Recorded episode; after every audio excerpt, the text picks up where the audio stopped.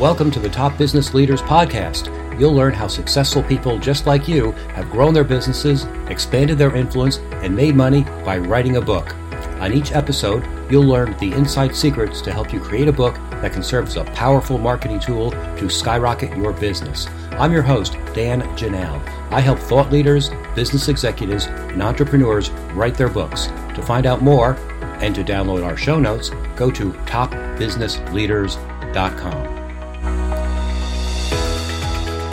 delighted to welcome our guest today, Mark Hunter, the author of High Profit Prospecting. Hey, thank you for having me on today. And you know, it's funny uh, with the last name Hunter, and that is my real last name because the name I really go by is the Sales Hunter. And I think that it was amazing how that really transformed my business when I became known as the Sales Hunter. But let's bring it back to a little bit of an intro. What is it that I get to do? I get to really travel the world sharing my story of sales and helping people find and retain better prospects. And I really was able to create that through the books I've written. And I've got another book coming out spring of 2020, A Mind for Sales. See, I always got to be talking about books because I'm I'm, I'm in sales. Mm-hmm. My background is in sales, and everything I do is from top of the funnel. I put a tremendous amount out on YouTube, LinkedIn, all the social media channels, which has really allowed me to create a bigger brand. And probably the biggest thing I'm probably known for is an event I put on each spring, each May called Outbound. Myself and three peers. We're now going to be running the fourth one this coming spring. We'll have over a thousand people there. Last year we had 17 countries in the house. So wow. that's a, so that that's a little bit of what I do. But hey, follow along, listen in, you'll learn more. Great. Thanks. And we'll have links to all of your books and your website and your uh, conference as well at the end of our talk. And we'll have them on the show notes as well so people can find out more information. So, Mark, why did you decide to write your first book and how has it helped you? Well, my first book, I've written two books myself, and I've got a third book coming out. It has really allowed me to establish a tremendous amount of credibility. That's the biggest piece. You know, people, when you put something into book form, that's more than a blog, it's more than a video. That really gives you credibility. I think that's the biggest piece that helped my business. I probably uh, was a little bit late to the party in writing my book. I probably should have written my first book much earlier than I did, but I was scared. I was, oh, how can I do this? How can I do this? And you have to, once you have the story, once you have the message, you got to leap forward. You got to run with it. And the sooner you run with it, the sooner you begin building your platform. But you have to build it off of a book. And how have you leveraged that book to get more business? Well, the book has really been a critical piece because this gives me a talking point. The book becomes my business card, and I use a traditional publisher. You know, there's multiple forms of publishing, and I use a traditional publisher, which means I don't get my books cheap. But here's what I find: even if I have to pay 15 copy, $15 a copy to give to somebody, it's still worth it because if they hire me to keynote speak, that's a pretty good ROI. If they hire me to come in and do consulting, that's a pretty good ROI. The book becomes your calling card. But here's the biggest thing. This is where I really find is when somebody calls me up and says, Mark, I found your book. I, you know, found your book, maybe online. They may have found it in a bookstore or whatever. I like it. And I want to talk to you more about how you can help me or my company. That's the piece it becomes the number one sales tool. I always say I don't make money from my book. I make money because of my book. And that's why I can't write new books fast enough because the amount of money I'm able to make because of the book. Well, that's an interesting point. You you have two books. You're writing a third. Uh, a lot of my clients are wondering where do you find the time to write books. They, they, they can't find time to write the first book. How do you, and you have a busy speaking schedule and, and travel schedule. How do you manage your time to write a book? And how do you think of ideas for your next books? Two questions. Well, my, yeah, I, I, am going to, my first book took me probably about nine months to get done. Mm-hmm. And I only got it done literally the day before it was due to the publisher. And it was because I had nine months. And well, okay, I'm going to write 200 words a day. I'm going to write 100. And here's what I found. Now, again, everybody's got to adopt their own style. My style is I'm going to sit down and I'm going to crush it. I wrote my second book and I wrote my third book in about three weeks. Wow. Just literally just going boom. Now, here's why I like it. Here's why it worked for me. One, I don't lose the train of thought. I build my outline and then I just go and I go and I go. And what, what's very interesting is my first book, well, I wrote this chapter, then I skipped to this chapter, then I, oh, stupid. You go front to end because that's how people are going to read it.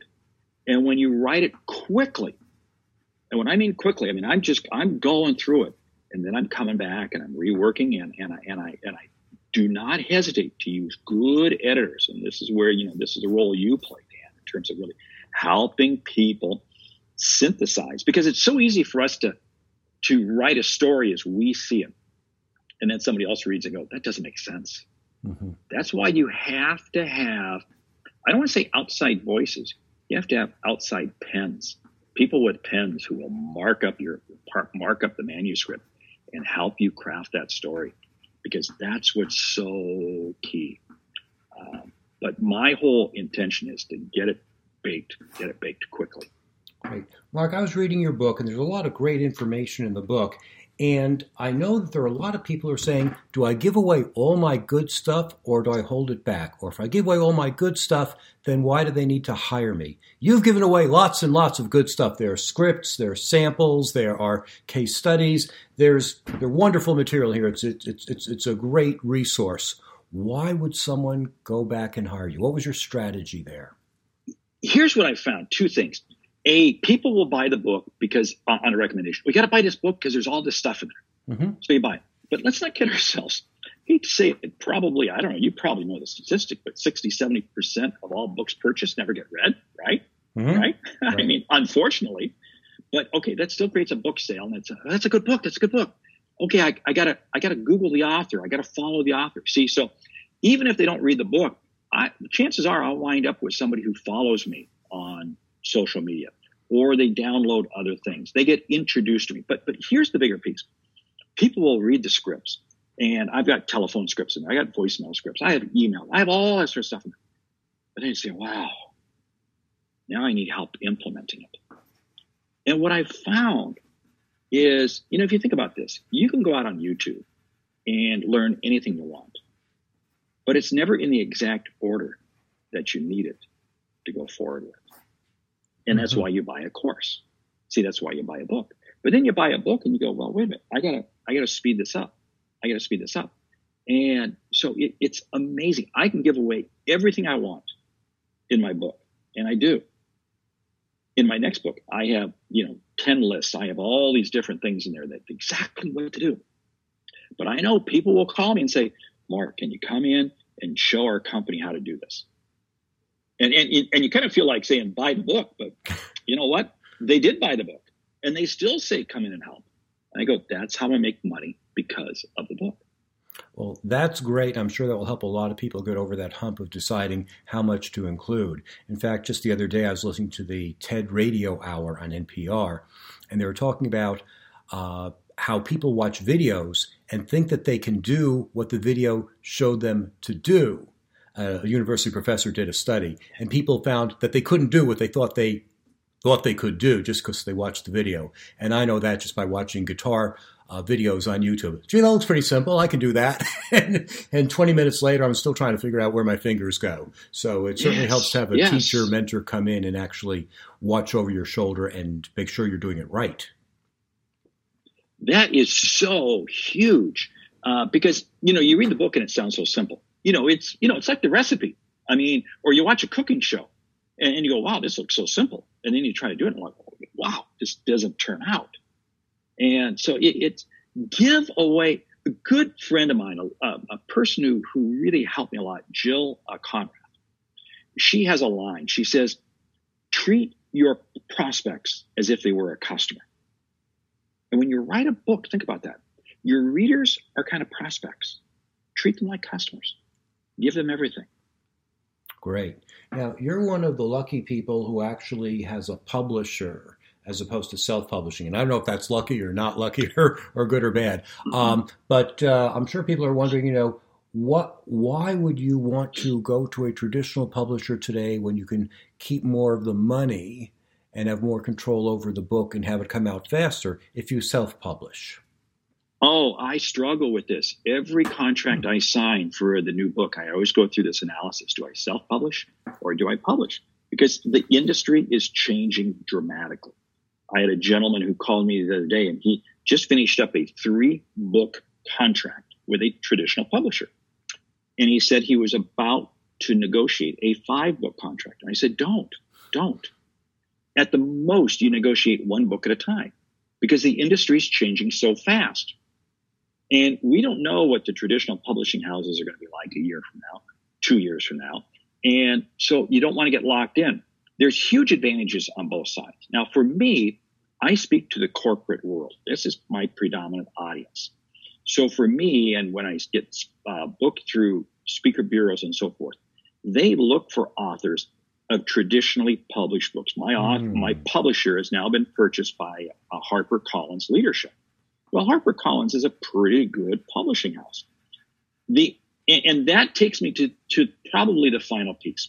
And, and this is a piece that that you do a great job of helping people with. This whole editing problem. How many times have you been given a copy of somebody's self-published book? And they go, wow, this is such a great book. And you read it and go, oh, this, this is pathetic. because the editor they had was their sister or their brother, mm-hmm. some relative. You know what's interesting? You want to have an editor that is willing to push back on you. Mm. That's what's so key. And that's what I like about hiring a traditional, having a traditional publishing house. And it, because their editor works for the publisher, not for me.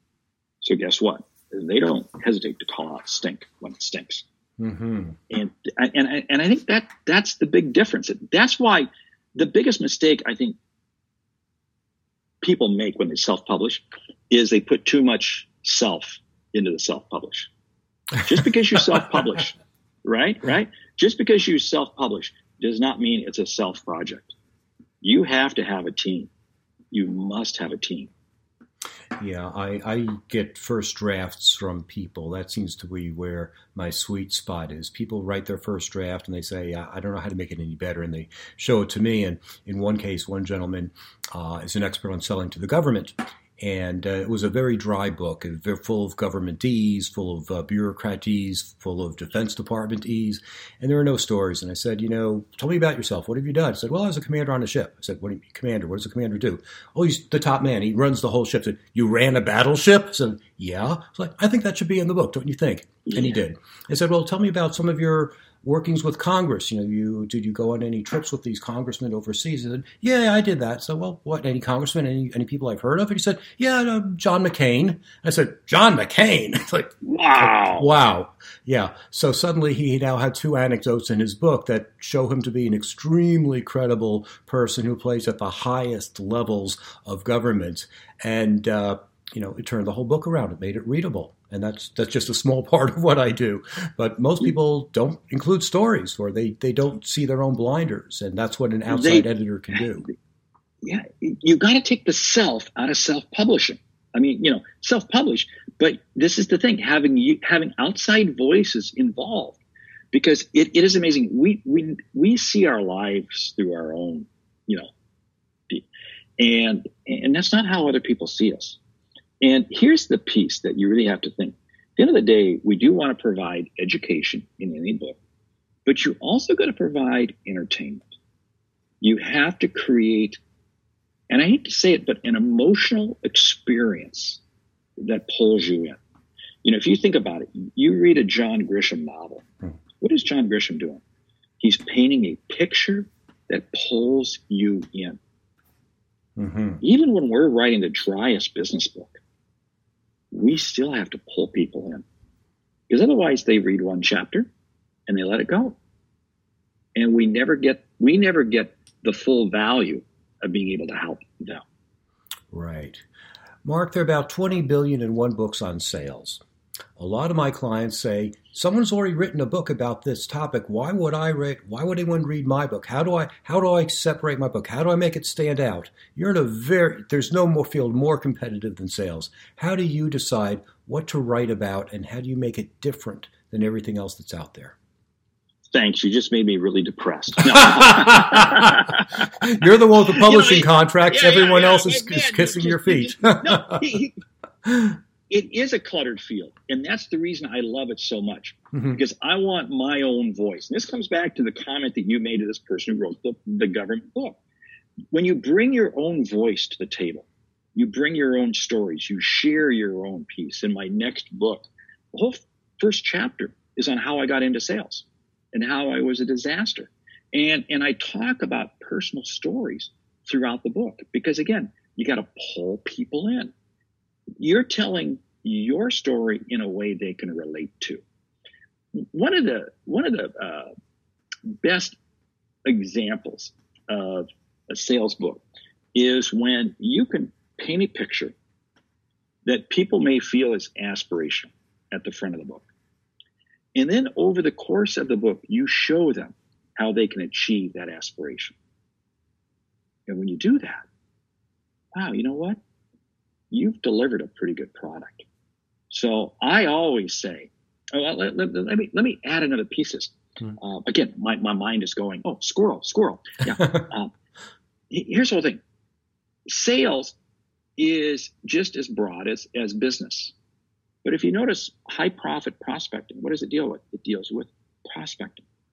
You really, when you choose a subject to go with, the more you can niche it and micro niche. And when I talk about prospecting, it really is written prospecting business to business. It's really written prospecting business to business with a longer sales cycle. It's really written pro, it's really written prospecting business to business longer sales cycle in a service mode. You see, what I'm doing is I continually niche, niche, niche the content. And when you do that, as the reader goes through it, they really begin to view you as an expert. And that's what gets the phone to ring. Great. What do you know now about writing a book that you wish you knew when you first started? As difficult as it is to write a book, it's even harder to sell it and hmm. those tasks are totally related you know it's interesting my father my father was in politics and he said there's two completely different parts of the job. One is running for office and the other is holding office. And i think to a certain degree the same thing applies in writing a book. Writing a book is hard but you know what? I don't care how good the book is. Unless people read it it's not a good book. And we have to put as much focus, if not more focus, into selling the books as we do writing. There's the there's the term vanity press. You know, it's people who are I've had this goal. I want to write this book. I want to write this book, and and nothing happened. It just died. Mm-hmm. What I want to do is I want to write a book, but then sell it. That's how I help people. Great. Do you do any outbound marketing of your book to get speaking or consulting? Yes, we do a tremendous amount. I tie in YouTube videos. I tie in LinkedIn blog posts. I do email lists. I, I do everything possible. And, you know, my next book is coming out in just a little, little over four months. And we're just about one week away from starting the machine. That's right, four months before release date of the book but we we ramp it up very hard and we keep it going for about 18 to 24 months after the book is out there. In other words, you can never stop selling and talking about your book. There's so many components to it.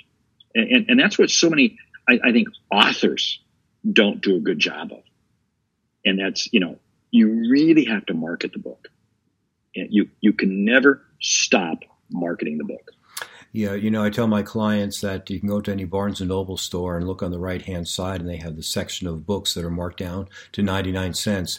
And every famous celebrity you ever heard of, from Barack Obama to Oprah Winfrey to people who have television shows and movie actors, people who have the biggest platforms in the world, the minute they stop marketing the book, is the minute the book dies.